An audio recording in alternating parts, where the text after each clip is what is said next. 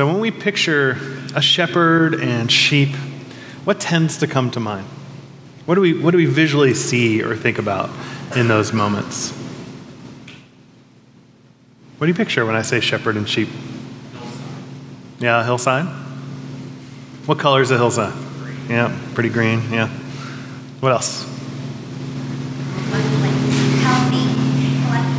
Yeah, yeah, yeah. Puffy, cloud like sheep. Yeah. Ben. What was that? Helpless sheep, yeah. Sheep are kind of helpless. They definitely thrive with some leadership and some shepherding. What else? What was that? A border collie, yeah, uh, yeah. So shepherds tend to have assistants and um, dogs or uh, under shepherds helping to lead the flocks. Anything else? Yeah, Ben. What was that? Someone relay. I can't hear. Sorry, these ACs are so loud. Not stubborn? Yeah, sheep aren't. There's a difference between sheep and goats. Goats tend to be a little more, and donkeys are even worse. But yeah, sheep tend to not be super stubborn. Uh, they kind of go with the flow for the most part. Yeah. Yeah, all beautiful things. One more. Jackson, what's up? Yeah, well, yeah. That's, that is always a safe answer, right? Uh, if the pastor asked about something and you answered Jesus. Um, no, yeah, we'll get there. Don't worry. Um, yeah, but we have, and, and hear me, uh, and if you were here last August, I kind of talked about this song a little bit, but for so long, I think for many of us, the image we have in our minds is probably something like this, right? It's, it's sheep, beautiful green, lush hillside, plenty of tall grass, plenty for the sheep to eat. If anything, shepherding is kind of like a lazy man's job almost like uh, so like i don't know what a sheep's natural predator in like ireland would be but um, the, the shepherds kind of just stroll around with the sheep, just kind of make sure you don't lose any. That's the hope. And um, it's, it's kind of a, a slow pace of life and those kind of things. And so that, that tends to be, I think, where a lot of my mind used to go to. And it's the question of, all right, is that, is that right? As we approach Scripture, is that the picture we're meant to see? And does any, does the psalmist or anybody in the, the Old or New Testament have this picture in mind when they think of shepherds? Because shepherds are pretty central to the storyline, right? Abel, right? So, like right from the get go, Abel is a shepherd. Abraham, we, we, find out really his only trade that's really listed is that they are caretakers of flocks, um, and he has uh, various under shepherds. Uh, take someone like Jacob. Jacob has to work for 14 years, and what's his job for 14 years? Shepherding, yeah, Laban's flocks. Uh, so he does that for 14 years and then continues that. We find Joseph, the, the, um, the job that he is doing when he's introduced is he's out in the pastures shepherding. Uh, we even see God identified as this. As Jacob is dying, he says that God has been his shepherd his whole life, and we will find the psalmist say, uh, that he led Israel like the shepherd in the desert, or even Ezekiel say that God would return to shepherd his people. We have someone like Moses, who initially is not a shepherd. He's living in Pharaoh's household. That's not his job or career. But 40 years later, after his birth, uh, he flees. And then where do we find Moses? What's he doing? Being a shepherd to, to his father in law's flock. We get the, the king of Israel that's selected by God, not the first one, but the second one. And what's he doing? David is shepherding, right? That is his role. We find prophets that are shepherds. We even see in Jesus, Jesus will stand there and say, I am the good. Man, you guys are so quiet. I'm the good shepherd. Like, it's central to the storyline. God's identified as a shepherd. Jesus will identify himself as a shepherd. Almost all the patriarchs are shepherds. The, the, the most central king of the Old Testament is a shepherd. And so there's a big part of God's connection to being a shepherd, shepherding, flocks, that I think we, we have to wrap our minds around. And, and I want us to make sure we do that faithfully as we open text, as we come across lines or read through Psalm 23 that we are framed, I think, the way that the psalmist hopefully wants us to be framed because it is image rich. And there are beautiful metaphors. But I want to make sure that we have Middle Eastern pictures in our minds when we, we encounter this because we might miss out on what the psalmist is actually trying to say. So we're going to work phrase by phrase. Um, this will be probably a little quieter than the first service, and that's probably might be a good thing. Um, because I want us to capture the intense imagery and the metaphors. Um, but I also, as we work phrase for phrase, I'm going to ask kind of questions, reflective questions as we go, a little bit different than we normally approach it. So, cool? A Psalm of David The Lord is my shepherd, I shall not want. So, once again, what does it mean to be a shepherd? Now, if you're in Israel, farmland uh, is on the western side of Israel between the mountains and the, and the Mediterranean, and there's not a lot of it. And so, if you are raising crops, you have a small section of the country you can raise crops very well in. And so, what, what has become historically for a very long time the place of the shepherd is actually the wilderness, um, the Negev, and places in the south, which really look like this. If you want to go where shepherds shepherd sheep, goats, things like that in Israel, this is the terrain that pretty much all the shepherds, even if you're driving through, I mean, we drove through last summer, you, we didn't see really any livestock anywhere near the farms. And as soon as we got to where it looked like this, you would see herds and herds of, of various animals. And so in the middle of the desert, you'd find just a whole pack of sheep just wandering through the mountainy desert because that's where you go. You, you can't give up farmland uh, for that. And so um, these are the places where sheep and goats and livestock would often be raised. Now, if you're going to be a, a good shepherd, what are the things you probably need to know? Say, say food? Yeah, you got to know where, certainly food, especially in terrain like that. You got to know where there's actually things to eat. What else? Water, I heard water. Um, yeah, you got to know where the water is because uh, it's few and far between. The, the beauty is that sheep only really need to drink one time a day, but you got to know where it is. Otherwise, your sheep are going to start suffering. What did you say? Yeah, you got to know, yeah, how to, how to speak to the sheep and how to teach them to recognize your voice. What, Jackson? What is it?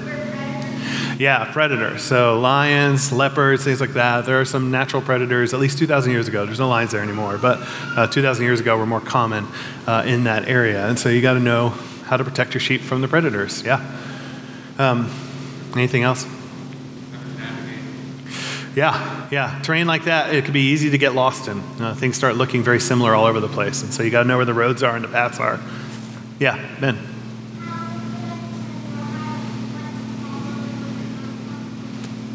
Like teaching the sheep when to follow and not follow. Yeah, yeah, that's good. Yeah. And probably a little bit of weather too. Uh, things like flash floods. Actually, the number one killer in the Negev is actually not dehydration, it is flash flooding. And so um, it kills more people than dehydration does. And so, um, weirdly enough, in the desert, water kills more than not having water. Um, but it's, it's common there. So they have to know all these things. To be a good shepherd, these are the things you have to be aware of. You have to have certain knowledge and skill, as uh, even Jeremiah 3 will say, like, good shepherds have this certain amount of knowledge and skill. And so we're going to unpack some of those, some of that knowledge and skill of the good shepherd as we go. And the beauty of this text too, um, so often I've, i try to push us to, to, remind ourselves that there's such a communal aspect of Scripture uh, that every you is almost always a y'all more than it is an individual you. But in this psalm, it is very individual of the psalmist. He's not saying the Lord is our shepherd. He's not speaking for all of Israel. He, he's very personalizing it, saying the Lord is m- my shepherd. That, that it's this individual devotion kind of moment for the psalmist. And then he says, I shall not want. And I mean, you'll hear this through the whole psalm series from me, but man, translators just do a, a job.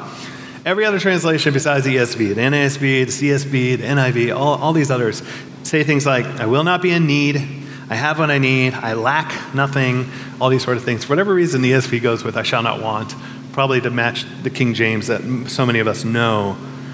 But the phrase there is like, the Lord's my shepherd, and he, he meets my needs. Not my wants, and if you're around my household with my kids, we have conversations around wants and needs all the times. It's like, I need that new toy. It's like, okay, let's talk about need versus wants.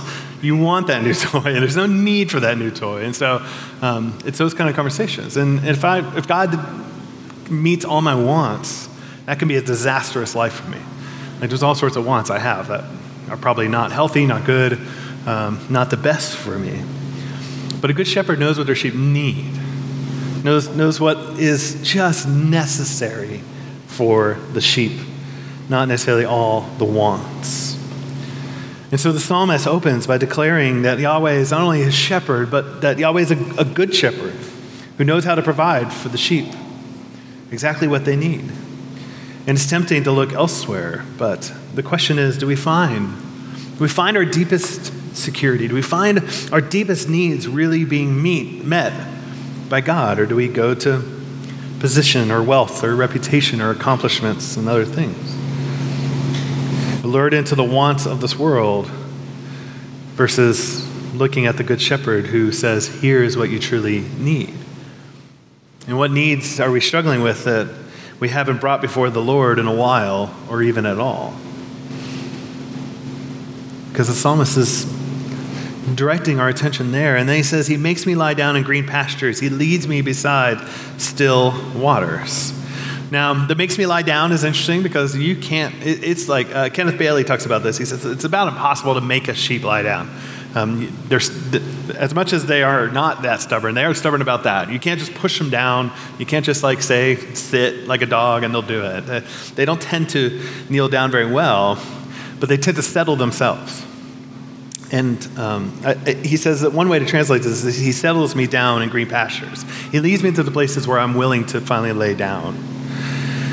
And so let's talk about these pastures. Um, so the Judean wilderness, uh, we, don't, uh, we, don't, we can go there now, but uh, the picture. But um, as the picture showed before, it is not necessarily very green, right?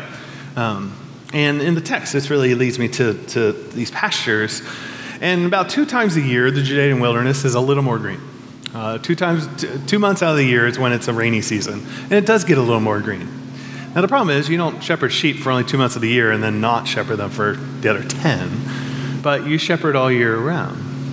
And, and so these shepherders know where there's grass, whether it's lush fields for two months for, out of the year or it looks like this the rest of the year. That most of the time it's uh, rocks that collect a little bit of moisture because they get cool at night Moisture gets into the soil, and these little tufts of grass survive and make it. They're not very green because they don't have enough water, but they, they exist there. And a good shepherd knows how to find these little bits of grass the other nine, ten months out of the year. And that's important.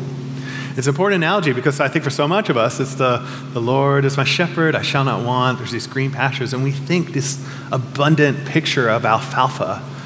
And and I think that's why we also stick to the I shall not want. But if the Lord's my shepherd and I don't have a need, and He knows how to shepherd me in the wilderness, and He knows how to take me where, great, for two months out of the years, it's not that hard and there's green everywhere. But for the other 10 months out of the year, He knows how to help me find these tufts of grass to survive, to, like the necessary things. Not all the things I want. I bet those sheep want those green seasons all year round, but they're willing to trust the shepherd to give them at least enough to eat, even in the other 10 months. And you can be content. You can settle, even when the season is bare. That's what Paul will eventually say. Paul, one of the most famous teachings of Paul is this thing that football players write onto their eye black. And it's around contentedness. Because Paul will say, Look, I have been in plenty. I have had seasons of my life where I have had more than enough, and God has provided more than enough. And I've been in want. I've had seasons of life where I've had very little, and it has been a struggle. And then Paul will say, Now I could do both of those. I could be content in all things. I could do all things through Christ who strengthens me. Not Jesus is going to help me win the football game. It's Jesus has taught me to be content, whether I have plenty or whether I have little. I can be content in that. I can settle. I can lay down in those pastures. And so, even looking at a picture side by side, at some point, this is a picture of, of life. That some of us, even in this room, are going through seasons where there is abundance, where things are working out right now, where jobs are working out, where finances are working out, where family is working out, relationships. Things just feel abundant. There's a recent promotion. There's a recent, and, and it's like, wow, like the blessing is here, and I feel it, and I know it. And some of you are on the other side, where it's like, I don't know where the next tuft of grass is going to show up. And, and everything still looks very brown in life right now. It feels scarce, it feels hard. It's hard to understand where hope is right now. And can we stand there and go, you know what? I still know my shepherd's going to meet my needs. Whether in abundance or not, I, I know my shepherd is going to be there. So, where do you find yourself today? In the green or in the brown? Maybe somewhere between the two, which is not uncommon either.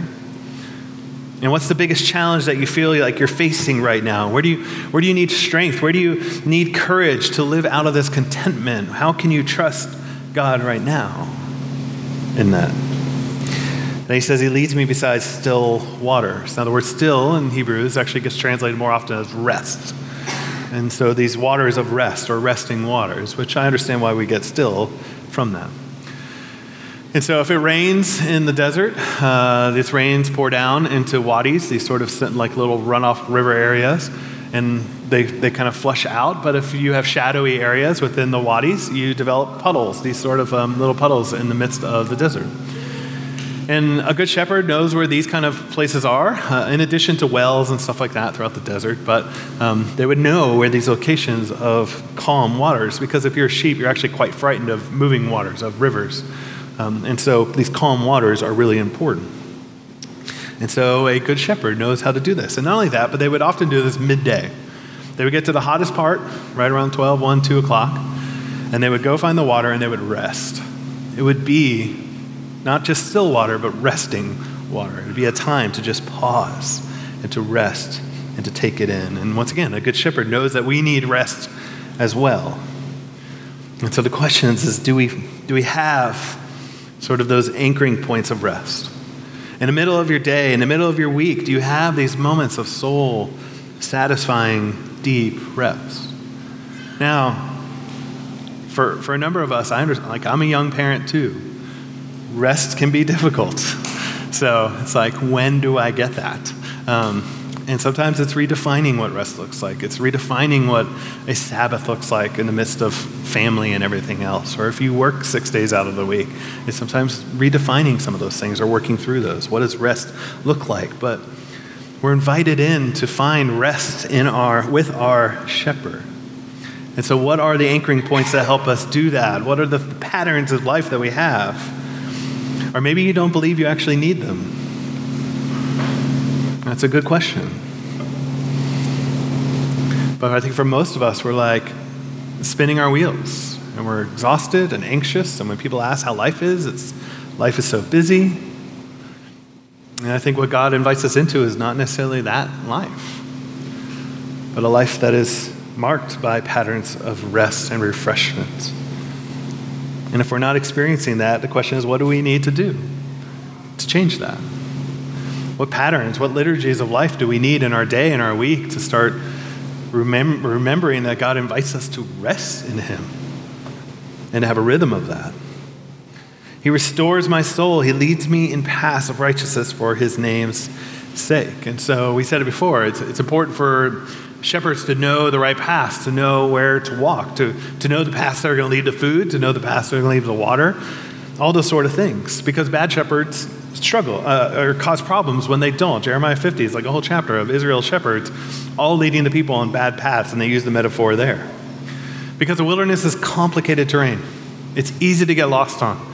It's easy to, to, to not know where exactly to go. So, following the right path I mean, the path of righteousness is also called the right path.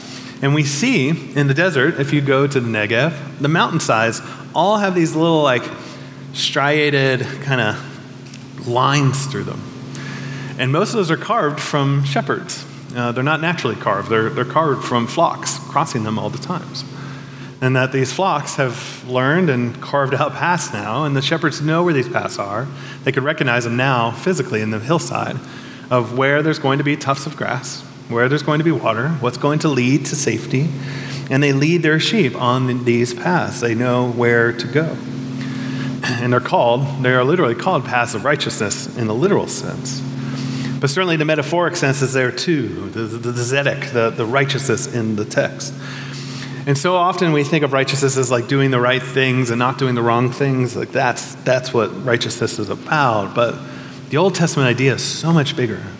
It's such a bigger picture, this sort of tzedakah, this, this idea of righteousness, because it's about actually right relationship with God, this sort of like a shalom peace between us and God, that that would be a picture of righteousness, and with each other. It actually carries a, a horizontal as much as a vertical picture of everything being in right relationship. That's why Jesus will say things like, What is the, the greatest command? It's like, it's love God and, and love your neighbor. Like, it's having both of those in its right and good place. And so I think the invitation that the psalmist is speaking of is that God leads us on these paths, these, these paths that do lead to food and life and all these kind of things, the right paths. And he leads me in this place where me and the shepherd are, are, are in a good and right spot, and me and the other sheep are in a good and right relationship with the rest of the flock. It's rightness to all in my world right now. And that's why he says it restores my soul in that. Now, soul in the Hebrew, we, we use it a little differently. We tend to, in English, use it as like the immaterial part of us. Uh, soul in Hebrew, the nefesh, is actually like the full self like everything that makes up you, which is your body, your personality, the things you want and desire, all those things too. The nefesh is like the self. And so he says, um, he restores it, he brings it back, he returns it, the shuv. Um, and, and so I would argue that the psalmist is simply saying, he brings me back, which is very much picked up in the New Testament. I mean, we hear the story of the, the one that leaves the 99, and the shepherd goes out of his way to restore the, the, the self, to restore who he is. And so I think the, the metaphor still sustains here that, that same idea that God is a God who brings lost sheep back to the sheep, that He's the one who, who returns what, what may be lost. He brings me, He brings a restoration to myself back to him and to his people. And he does so for his name's sake. Because a shepherd that loses sheep has a reputation on the line. like if you're a shepherd and you go out and you keep losing people's sheep, you're not going to stay in your job for very long. It's bad for your name, it's bad for your reputation. In honor shame culture, your name is everything. And so it, it matters to God about what his people do. That's why um, you have this Old Testament blessing that turned into a whole uh, Bethel song, but uh, the Lord bless you and keep you. This, this, the priest speaking the, the blessing over the people. The Lord make his countenance upon, shine upon you. You had this blessing. At the end of the blessing, it says, for God's name to be carried by the people. That they would carry his name, that, that the reputation of God would be tied up in also how the people live and how God treats his people and how God cares for his people. And the same is true here. He does these things. Uh, he, he leads them on the right path and he, he doesn't let them stray. He brings them back, he restores them because God's reputation's on the line. Is he a good God? Is he a good shepherd? And that matters. So, when we've been off the path, how has God pursued you in your past as a good shepherd? What did it teach you about God in those moments when it felt like things were going awry or things were going straight, and yet God showed up. Maybe you find yourself on the path today. You're here, but man, life is not going how you want it to, how you expect it to. Your relationship with God is really affected right now.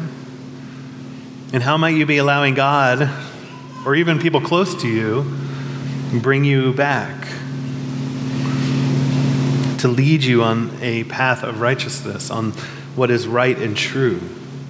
Maybe there's something that God is prodding at your heart today. But verse 4 even though I walk through the valley of the shadow of death, which some of you are singing Coolio in your mind right now, but um, maybe it's just me. I'm aged. Um, I will fear no evil, for you are with me. Your rod and your staff, they comfort me.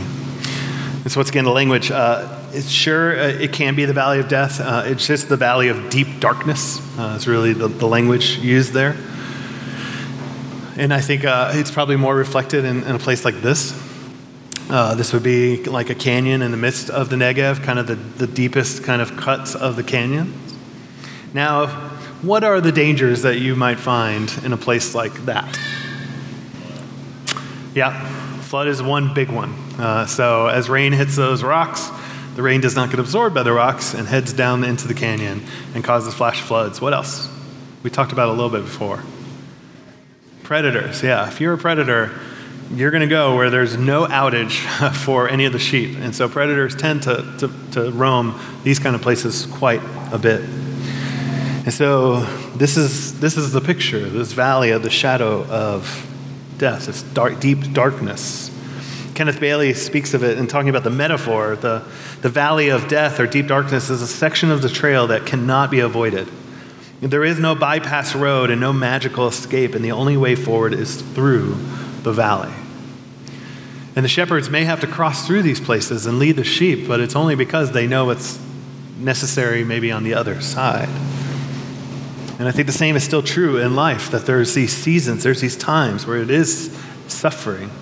It is things to be afraid of. It is hard circumstances and struggles and it's deep darkness that might bring fear, it might bring depression, it might bring even anger.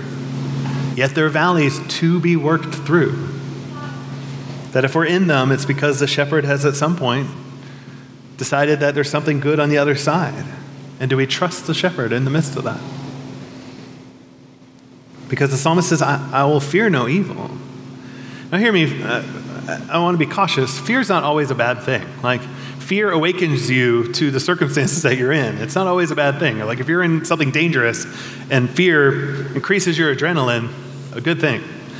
Now, if fear leads you to be paralyzed or frozen, indecisive, to, to, to be in that sort of state, then fear can be a really bad thing. So I think the psalmist is actually speaking, uh, yes, about fear, but in a way that's been dealt with by the God, by God.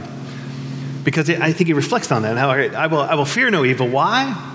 Because you're with me. Like, I should have fear right now. I should fear flash floods and, and everything that could come from being in the valley of darkness. But, God, you're with me. My shepherd is with me. It's a pivotal moment in the psalm for the psalmist to sit there and go, Shepherd is with me. No matter what we might be going through, no matter how hard this valley may be, you are not going through it alone. And we hear that time and time again in Scripture. We find in Hebrews, the author of Hebrews in Hebrews 4 being like, look, we have a, a, a, a Savior, we have a high priest, we have Jesus, who does, it's not like he doesn't know what life's like. He's able to sympathize with us. He knows what betrayal by a close friend looks like. He knows what physical suffering looks like. He knows what it's like to have very little. He knows what it's like to be scorned by other people and ridiculed for what he is saying or believing. He knows. And we have that same, that's, that's our Savior, that's our Jesus. He is our shepherd. And not only that, but we have to remember in the midst of those valleys, we fear no evil too, and sheep don't fear as much evil when there's other sheep with them. sheep only freak out when they're by themselves, but there's a bit of a peace that seems to come from sheep collectively.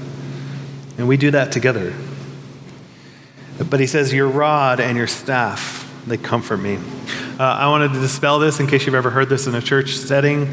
Um, there's no ancient history that we know of where uh, a shepherd like breaks the legs of sheep um, or like beats sheep for acting certain ways uh, to help bring them back and they have to carry them after they broke the legs. If you ever heard that, it's just not scripture.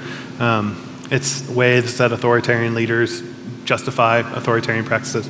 So, but this rod and the staff, these are the pictures of the rod and staff. I want to talk about those.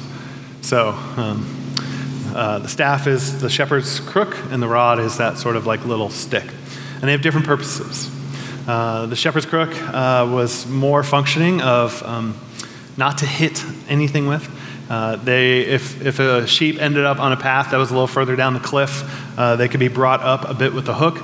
Um, that was helpful for that. Or if you're navigating kind of steep, tight terrain, um, comes like almost like a rail to kind of keep them from going too far. It, it wasn't to injure, but it could help shepherd. And then the rod um, was more a weapon. Um, it was almost like a billy club uh, with a usually really hard wood with a, with a larger top. Uh, it was protection against predators. Uh, so when David talks about killing a lion and striking it down and killing a bear and striking it down, that's likely that would have been the weapon he used as opposed to the slingshot, which he might have used as well. And then um, the rod also has a second purpose. Uh, in Leviticus, they're instructed, the shepherds are instructed to count the sheep that go under a rod. You had to put the rod over the entranceway to a sheepfold and count the sheep as you go. It was like a turnstile in some ways for the sheep. And so, for the shepherd to know that all the sheep are accounted for, it was part of the process. And so, the psalmist is saying, God, as I walk through this valley, look, I know you're with me. I'm not going to fear any evil because I know you're with me. And I know that you will use your, your shepherd staff to help guide me. You will use your, your rod to help fend off any predators. I trust you to do that. And so when we find ourselves in difficult times, do we turn to God for comfort? Or maybe you're experiencing right now that dark valley in your life. And if it's not you that's experiencing it, maybe it's someone that you know in your community. Who might it be? And how can you reach out to them and let you know that God and you care for them?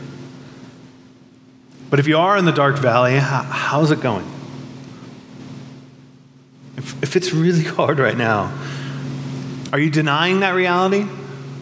Or are you, are you owning that life is like a valley right now? Are you stuck in it? Are you moving forward through it? How does the knowledge that God is actually with you in that, like present with you, does that change that reality for you? That God is actually walking with you through your difficulties? And then, even the communal question do, do you tend to go through your difficulties alone? Like, God invites the community. Like, no, sheep don't walk alone. That's just like not what sheep do. That, that there's others that are there to be present with you in addition to the shepherd in the valleys of life. In verse 5, you prepare a table before me in the presence of my enemies. You anoint my head with oil, and my cup overflows. And if you're like me, you're like, what? This feels like a total pivot. Right now, we've been talking about sheep and sheep and shepherds all this time. And you don't prepare a table for a sheep or give a sheep a cup. Like, this is not how sheep drink. That's not, we suddenly get this anthropomorphic kind of change, this, this human kind of change. But I think we're still talking in the world of shepherds. And so I want, I want us, the minds, to go a little bit here. Uh, this is uh, kind of a modern Bedouin tent, uh, but um, the, the, Bedouin people and sort of the, the, the, shepherd people that live in the deserts in this area, um, I don't think much has changed in 2,000, even 3,000 years of setting up small tents. Even as Israel wandered the desert, I would imagine these were probably the tent systems that they would have um, come close to using. And the Bedouins people and uh, most of the people in this area have a pretty heavy hospitality code. It's just how they function. And if you're invited into someone's tent, um, you, uh, it's their responsibility to protect you at that point, even to, the, even to the detriment of their own family. Like if someone were to attack the tent while you are a guest, they would feel like it is their responsibility to take care of their guests even before their family in that moment. That's just how the honor shame sort of world works. So you'd enter the tent, you'd be invited in, it would be honorable for you and for them to experience sort of drinking and food and all this together. That's what the host would do. And they would set a table and provide food. And coming around the table is everything. It's an honoring experience. Uh, George Lamsa says In the East, a man's fame is spread by means of his table and lavish hospitality rather than by his possessions. So it's not about what everybody owns, it's about how they invite others in. Strangers and neighbors alike discuss tables where they have been guests. Such tales spread from one town to another and are handed down from generation to another. There is considerable gossip as to how guests and strangers are entertained. And so it's so central, this idea that, that God would prepare a table, almost this, this picture of, of um, hospitality in, in, amongst the shepherd community. And the psalmist is saying that, that God's like a, a good host, a good shepherd and a good host. But in the presence of my enemies is an interesting line.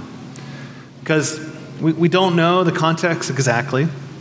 Uh, as the opening line says, it's probably written by David, but it could be simply in, in honor of David.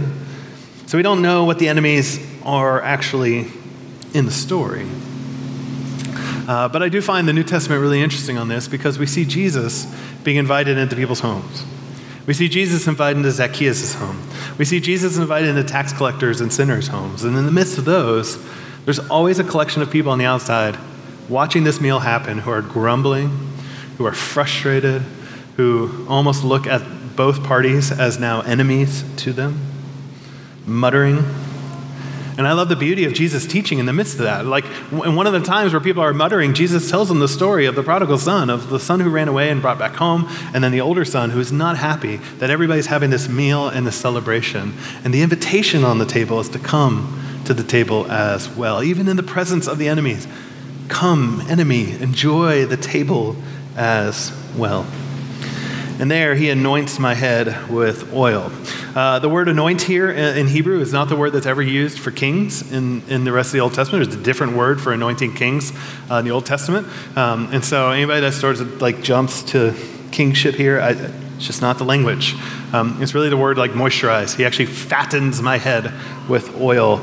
Um, so he provides this balm for me in the presence of my enemies as well. He, he overflows my cup. So he's showing all this hospitality, he invites me to the table. He, he gives me sort of balm for my skin. He, he has a cup, he fills my cup so that it never stops. It, it even overflows. That's the picture we're meant to have. That's the kind of shepherd host that we have in God. The same God who, had, who created the world invites his people into a tent and wants to share time with us. What comes to mind when we hear this? Do we believe it's true that God is this way? To share a meal, to actually desire not only for us to honor Him, but for Him to honor us back. To be reminded that God wants us, that God loves us and wants us to have joy. And is your walk with God marked with striving and guilt, or is it joy and celebration? That's what's on the table in the cup and the moisturizer, all of it. It's God to say, I, I love you. I want these things for you. Surely goodness and mercy shall follow me all the days of my life. So, as the psalm wraps up, I think there's parallels to the, the image, um, again, of, of the shepherd. Because at the end of the day, uh, this is when predators are the most dangerous. When the flock is at its weakest, dusk is coming and predators are ready to come out. And so it's not common that, uh, particularly at the end of the day, they would station dog or the, even the head shepherd would go behind the flock at that point, um, or maybe one of the main under shepherds to bring the flock back into a, the sheepfold or wherever it's staying for the night. And shepherds would be concerned about the tail end of the flock, what was going to follow the end of the flock. And so here, the metaphor is you know what's going to follow? You as a person, goodness, mercy. This goodness, this tov, the same word that's used for when Genesis, when God looks at the world and says, it is tov, it is good. And so, no matter what, as you walk through the valley of shadow of death, as you go through the green pastures, whatever it is, what is the final statement about all things, about who you are, about all things, I would argue, about even the um, um, history itself? Tov. Goodness that is what's going to follow to the end. And then mercy, the chesed, the steadfast love. God's, it's so much more than just mercy. It's God's commitment of love to his people to say, I'm never going to leave you. His steadfastness, his goodness are all going to follow. They're going to radaf. The same word that would be used for a predator chasing is what God is doing. He's pursuing, but with goodness and love. All the days of our lives. That's what's going to be on our heels, no matter what. And if life looks like a desert, if life feels like the valley of the shadow of death, that's not the final word. That's not the thing that will follow to the end, but goodness and mercy. And I shall dwell in the house of the Lord forever. And so this might be about David talking about the rest of his life or even eternal. But I think he's drawing us back to the house because the, t- the temple's not built yet. Um, but um, as he's just given us the image of, we're invited to the table. We're invited to, to partake with the Lord. And I think we're invited back in. We're invited into the presence. He's saying, I will dwell, I will be in the presence of the Lord forever. And that's once again the invitation. Do we, do we live that way? Do we have a, a, a recalibration, recalibration of the awareness of God day in and day out? And what would impact? What impact do you think it would be to sort of practice what, what some the ancients called the presence of God, to, to, to just know that God is present all the time, despite what is going on in our lives? So the psalm is a wealth of treasure, line by line, just a wealth of treasure for us. And I hope I've reframed a little bit of your imaginations around it. And as I said, it's interesting because of all the Old Testament metaphors, this seems to be one of the ones that carries the most weight into the New Testament, as Jesus uses it all the time about himself, about his uh, followers, about um, even he, he's the gate to the sheepfold, all these analogies all over. And he will say one of the most significant things that a good shepherd is the one who lays down his life for his sheep, pointing to what he will do at the end that he will go after the one that has left the 99, that he's willing to risk his life, to lay down his life for the return of the sheep. And that's what he does. And he brings salvation. He brings to his people, as a good shepherd, just what they need, which is a return to the king, which is a restoration of our souls. So we can say there and say, you know what, I, I don't know if this is going to bring persecution. I don't know if this is going to bring abundance and blessing. I don't know what it's going to bring, but I know I have all I need. And God, I can trust you because you're a good shepherd, because you're a good host. And surely goodness and mercy will follow me. And so I want to, as we've reflected on each of these Psalms and meditated, which I think is the main invitation from Psalm 1, that we meditate just kind of ponder a little deeper. I want to invite Sarah up to kind of lead us in a kind of reflection time on the back end here.